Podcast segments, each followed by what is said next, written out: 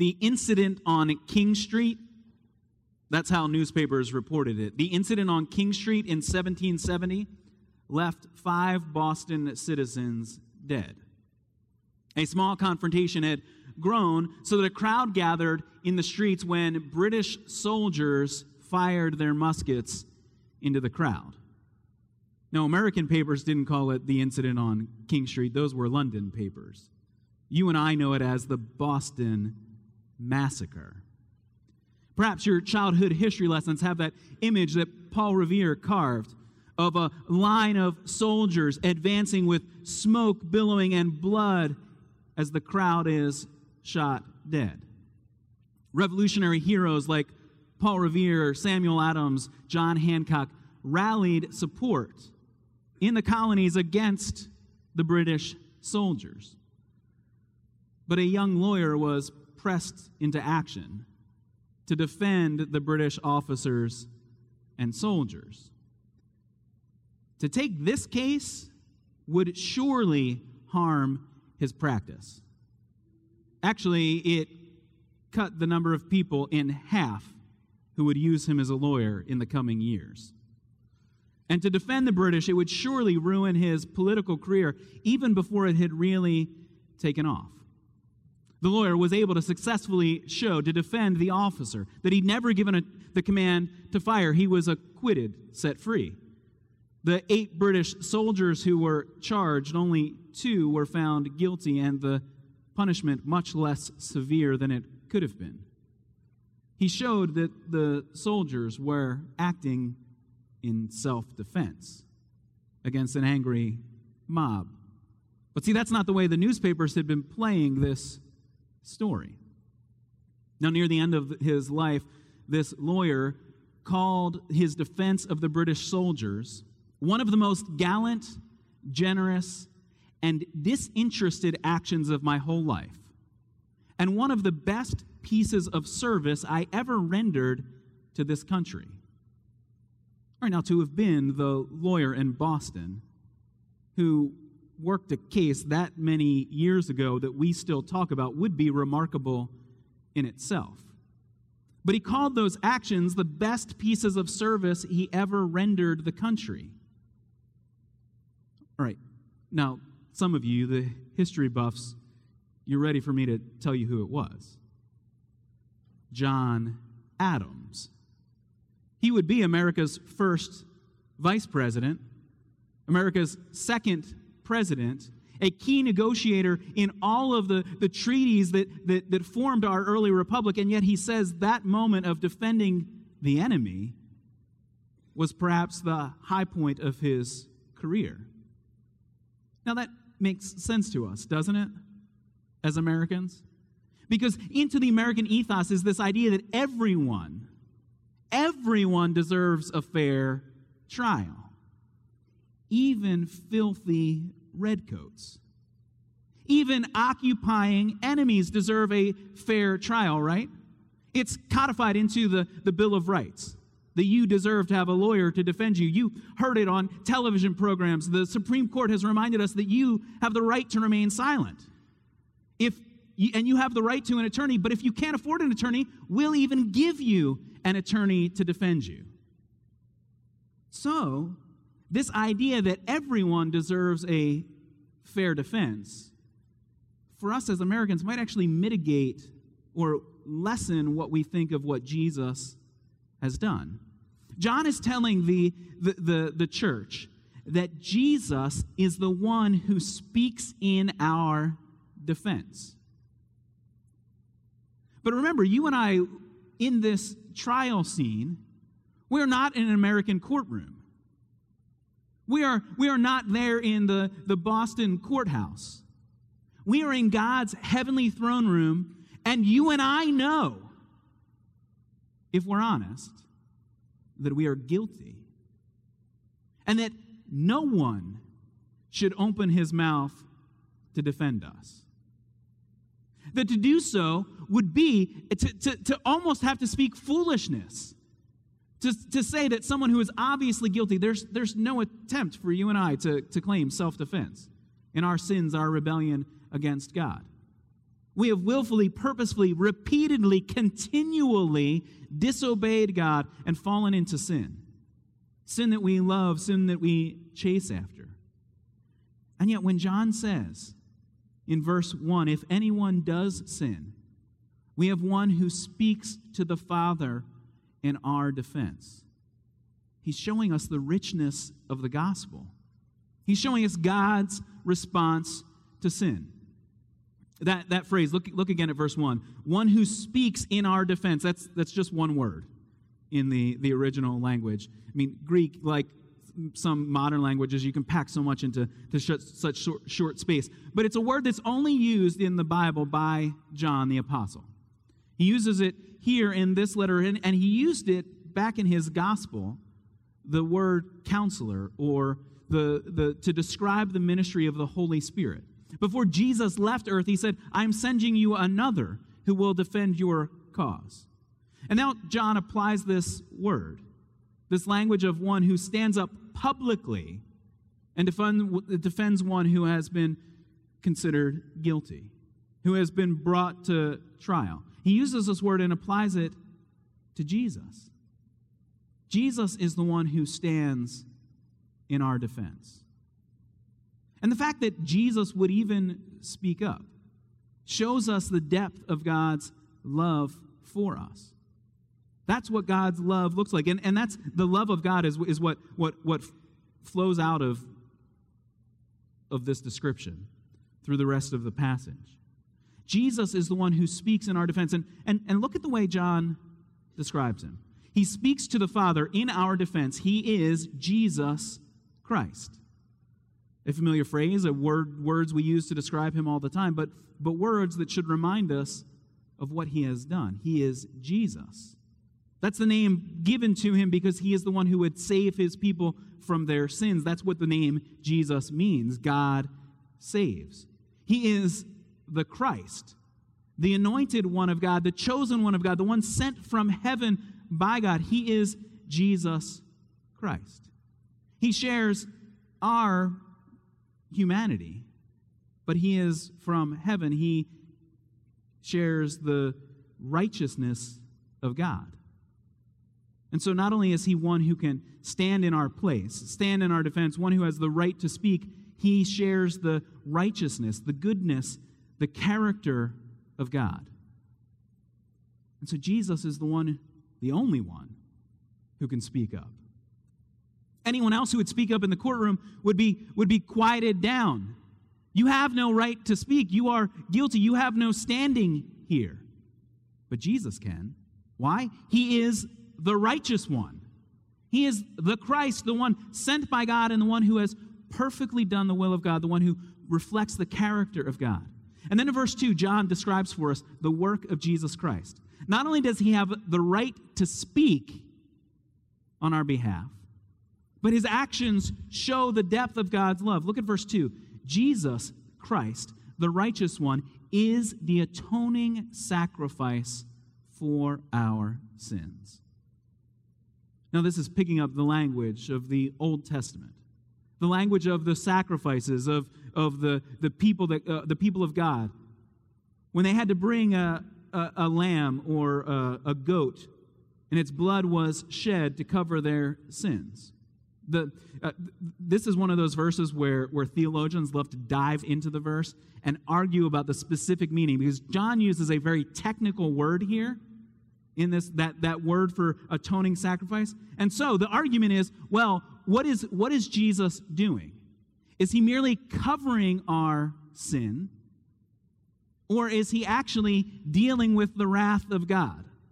Now, the, the, the, the, theologians kind of dive into this. Is, is, is the work of Jesus aimed at sin, or is the work of Jesus aimed at God's anger? And so the, the argument is, is well, which, which, which is it? And as they kind of trace this, this idea of atoning sacrifice, the reality is almost every one of those in the argument, having, having carved out space for his or her position at the end, says, well, actually, it's both.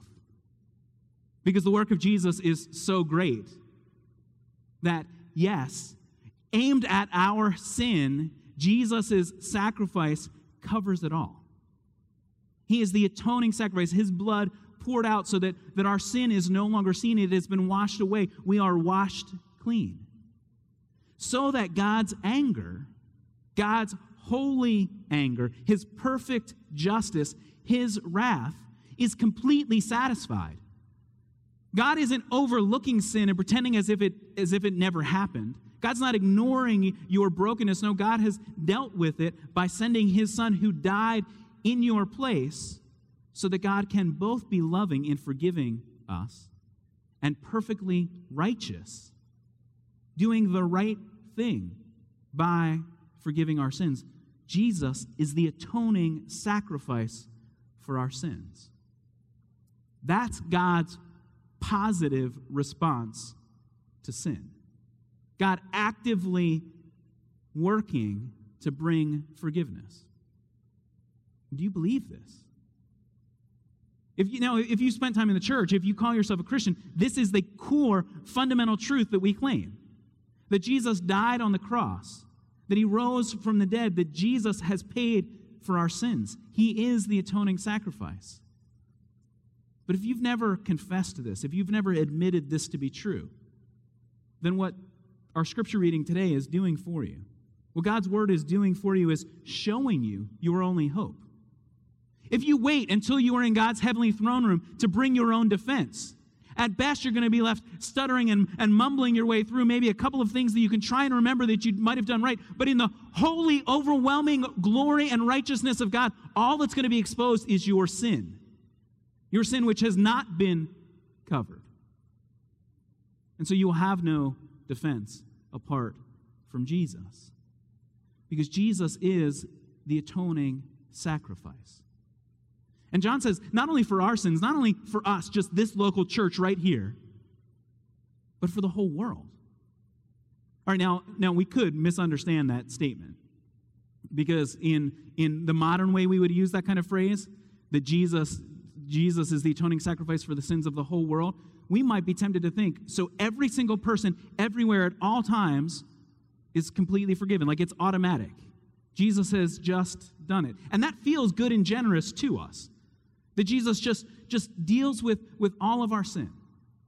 It, it seems so loving and, and, and generous. But, but clearly, that's not what, what, what John is saying. Because he'll repeatedly say throughout this letter that no, some people do not receive the gift of life that is offered to them. Just if you if you flip just to chapter 5 verse verses 11 and 12 where John is reminding them that that God has given us eternal life. This is chapter 5 verse 11. God has given us eternal life and this life is in his son. All right, so if if this gift of eternal life, if this forgiveness was just automatically applied to everyone, then verse 12, which I'm about to read, wouldn't make any sense.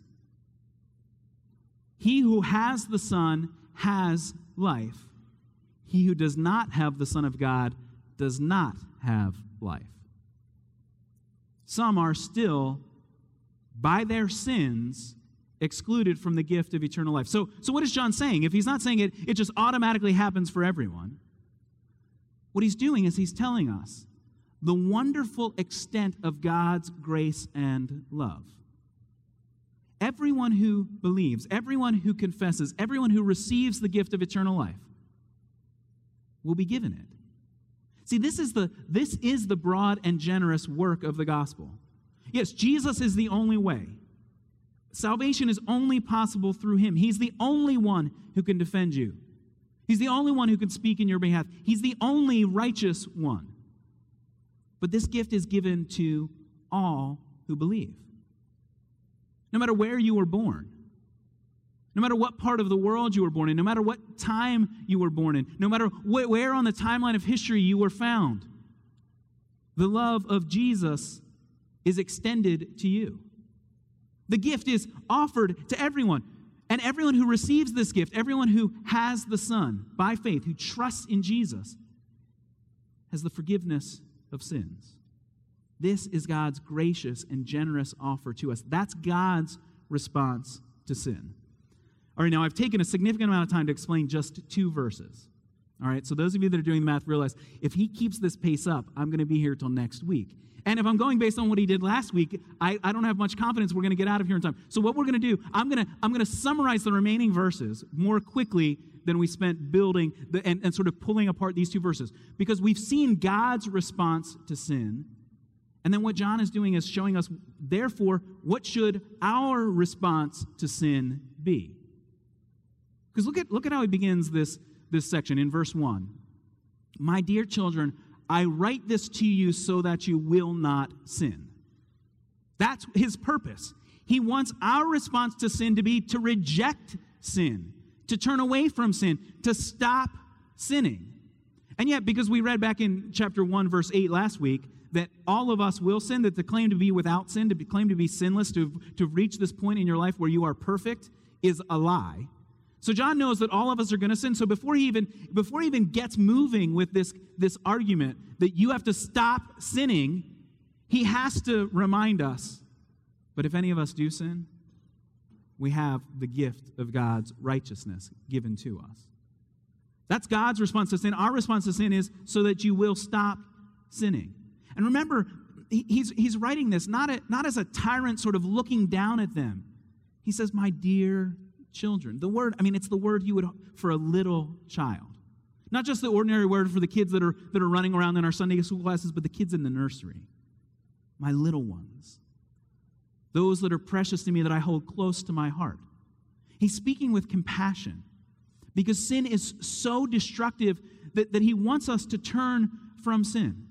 He wants us to have a confidence that the love that is shown to us in Jesus is really ours. Look at, look at verse 3. He's telling us we can have assurance of this gift. He says, We know that we have come to know him. He's saying, We know that we know. All right, he's, he's, he's piling on these epistemological claims that, that you can know what you really have, that you can have this assurance. And he'll say later in this letter that, that that's what he wants. He wants them to know that the gospel is really theirs. But how do we know? How do we have this assurance? Look again at verse 3. If we obey God's commands. Do you see what he's saying? The gift is a generous gift of God's grace. The response is a response of obedience. All right, now it's not obedience first, because then the defense that would have been made in, in God's heavenly courtroom would have been you know what? He's a really good guy. Let's think of all the really good things that he's done. Let's look at his obedience. His obedience would have earned. That's not what he's saying. He's not saying we obey so that we get the gift. You've been given the gift. The atoning sacrifice paid for all your sins. Now, obey. The obedience is a response to God. Our response to sin is a response to God's response to sin. All right, I'm just trying to give you a little bit of Johannine kind of language where he just stacks verbs right on top of each other. We obey because of God's love. And so John is saying, obey God's commands. To not do so makes you to be a liar. To say that you know God and yet you don't obey, that's a lie. The way that you show your knowledge of God is by following after him. Who look at look at verse 6. It means that to claim to live in, in God, to know Him, to live your life in, in the fullness of the gift that He's given, means you must walk as Jesus walked. I know those are big shoes to fill, or sandals to fill, I guess. The, what you are called to do in response to sin is live the life Jesus lived. Walk like Jesus walked. And, and, and John is saying in verses 7 and 8 then that this is not then a new, a new command. This is the command that, that's, that's been around from, from the beginning. But then he says, but wait, but it actually is, there's something that is radically new about this. Now, it's new in the sense that Jesus calls the command to follow after God, to love God, to love others, a new command. It's, it's back in John's gospel. On the night of Jesus' betrayal and arrest, the night of the Last Supper, Thursday night of Holy Week. Jesus is with his disciples and he, he, he gets down on the ground and he washes their feet. And then he gives them a new command. He says, A new command I give you love one another. As I have loved you, so you must love one another. And so John is saying this is this is obviously an old command. It was built back into the very law of God. God is love. And so we were meant to always be caring for our neighbors. But it's a new command because Jesus reiterated for us. But I think what John is also saying is now church you can live this new command. In a way that even John is saying we couldn't have done on the night of the last supper. To follow Jesus' example then would have just been a, a, an attempt at mere imitation. Because that was Thursday. And we needed Good Friday. What John is now saying to the church is this new command, this new command is new enough that you have a new heart, you have new power to obey. Because Jesus died, and rose again because he is the one who defends you, because he's poured out the Holy Spirit on you, because you have a new life in you. You have the gift of eternal life. Remember, which that eternal life doesn't just last forever, it's life we have right now in its fullness. You can live this new command because you are a new person. That's what he's telling us. And so, so stop walking in darkness. Stop living a, a life where you, where you hate one another. That's, that's what John is telling us in verses 9 and 10. In verse 11, that, that to hate your brother is to live in the darkness. See, it's only possible for us to now live in the light because of the death and resurrection of Jesus. It's only possible for us to truly, sacrificially, generously love one another because of the love we've received from God. And so to harbor hatred or frustration or, or, or evil in your heart is to make false that which should be true for you. And so, what would it look like for you today to do this? To keep this commandment? Because for me to just throw out the, the, the, the, the, the, the challenge that John is throwing out, go out and live like Jesus. Walk like Jesus lived. Now that's a that's a big command, and that, so that means everything you do this week has to be sorted through this grid. How would Jesus respond in this scenario? But let's Sometimes if you if you if you throw the net so wide, you you kind of get lost. So let's just let's just take one specific about the way you treat other Christians, your brother, the language he's using here in verses 9, 10, and 11. Who is it in your life to whom you need to go and be reconciled? They might not even know that you have a feud with them. Because the bitterness, the frustration, the resentment is entirely on your side in your own heart, in your life? Who specifically do you need to go to today, this week, and ask for forgiveness? Because when you love those around you, you're walking in light. And the, the barriers, verse 10, for stumbling, the dangers to you are, are cast aside because you're not walking in darkness. There's freedom in forgiving others, there's joy in loving others, but you can only do so because for some of you, you're thinking of, of oh, oh no, they know I'm mad at them. And they know why I'm mad at them because of what they did. So it's not, it's not hidden in the recesses of your heart. So, but the only way we can forgive others, that we can respond in love, is because we've seen what God has done for us. Jesus is the atoning sacrifice for your sins. And so John wants, wants to encourage us, wants us to be hopeful in response to the gospel. So that, that in, in verses 12 through 14, he, he writes, and it's, it's admittedly a very poetic section, these verses. In my Bible, it's actually kind of divided up and, and indented almost like poetry. But in one sense, it's, it's not clear how many groups of people is John even talking to. He's talking to dear children and then fathers and young men. All right, so we only, like, first, are we only talking to the boys in the room? No. I think he's talking to all of us. Because remember, that language of dear children, it, it, it's not an age designation. Remember, it, verse 1 dear church, dear children. He's speaking to the whole church. And so when he speaks to fathers, those that are older in years, I don't even think he's excluding women. I don't think he's excluding those that have, that have never fathered children. I think he's speaking to, to, to whatever age you're at, whether you are older or younger in this congregation. God is offering you hope. My dear children, verse 12 your sins have been forgiven. You know the one who is from the beginning. You know Jesus. He's the one who stands in your defense. You have overcome evil. See, when you face temptation, when you face the possibility of sin, you face it not in your own strength, but in the strength of the righteous one, the one who has overcome evil, so that John will say in verse 14, You therefore, even those of you young in years or young in your faith, you are strong. Because the word of God, which has been announced, the word of God lives in you. You have overcome the evil one. And you think, uh, no, I mean, not if I look at my past responses to temptation. I don't feel that I've overcome anything at all. I can't even overcome the smallest inclinations in your heart, you feel like. He's, he's not writing to you in your sinful self, out of your own resources. He's writing to you because your sins have been forgiven, because you know the one who was from the very beginning, Jesus, the Christ, the righteous one. He has overcome. And when the Word of God lives in you, when you claim this gift for yourself, then the power that you have is the power of God. This is our encouragement in the gospel. Who will stand in my defense? I'm glad it's not you. I'm glad it's not me speaking for myself. Who stands in my defense? Jesus Christ the righteous one.